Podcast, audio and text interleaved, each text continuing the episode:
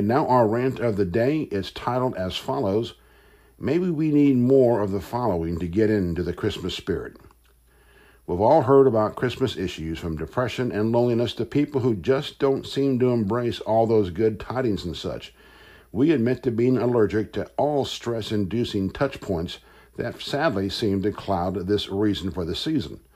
Some of those are badly in a case of bah humbugs. They realize 2019 maybe it's not been as bright as other years. Even outside, it looks apparent.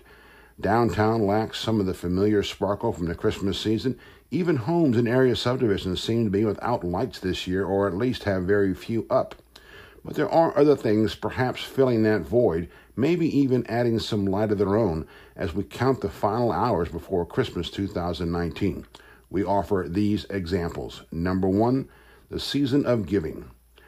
J.J. Johnson of Smoothie King in Rome is always looking for a way to boost business and, of course, marketing.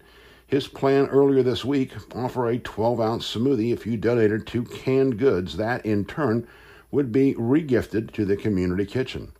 We kind of expected a few hundred cans to come through the door. Instead, he's in the neighborhood of 1,000 or more cans, and that was as of late Thursday.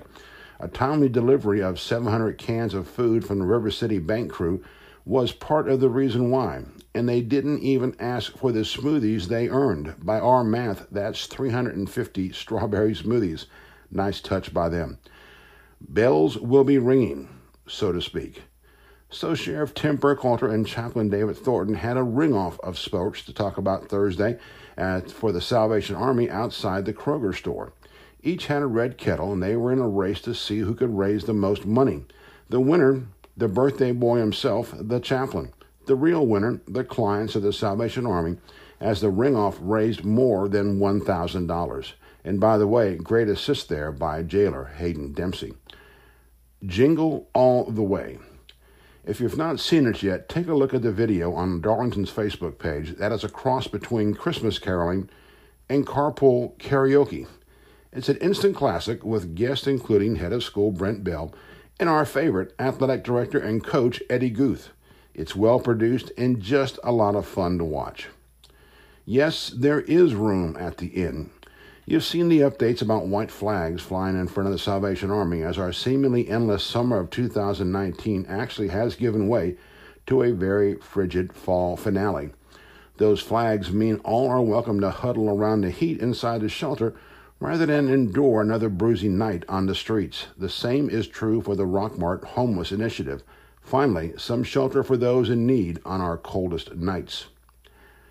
Come, all ye faithful. This one perhaps is a little bit out there. One of the community's cornerstone churches, Trinity United Methodist Church, is pairing with the Foundry Growler Bar on Fifth Avenue and West 3rd Street on Christmas Eve for s'mores, cookie decorating, caroling, you name it. Guests are asked to bring toiletries, towels, wipes, sheets, gift cards, and such for those in need. This, by the way, is on top of the church's already busy Christmas Eve with the final night of the live nativity and Christmas Eve services. What a great way to bring in Christmas, and the hours, by the way, 8 until 11 p.m. Each of these is different in different ways. There's no real link or organization other than trying to help those in need. So that means maybe we're wrong. Maybe there are enough lights around Rome this Christmas season. Maybe we just need to look and try harder to find those lights that are helping those in need around our community.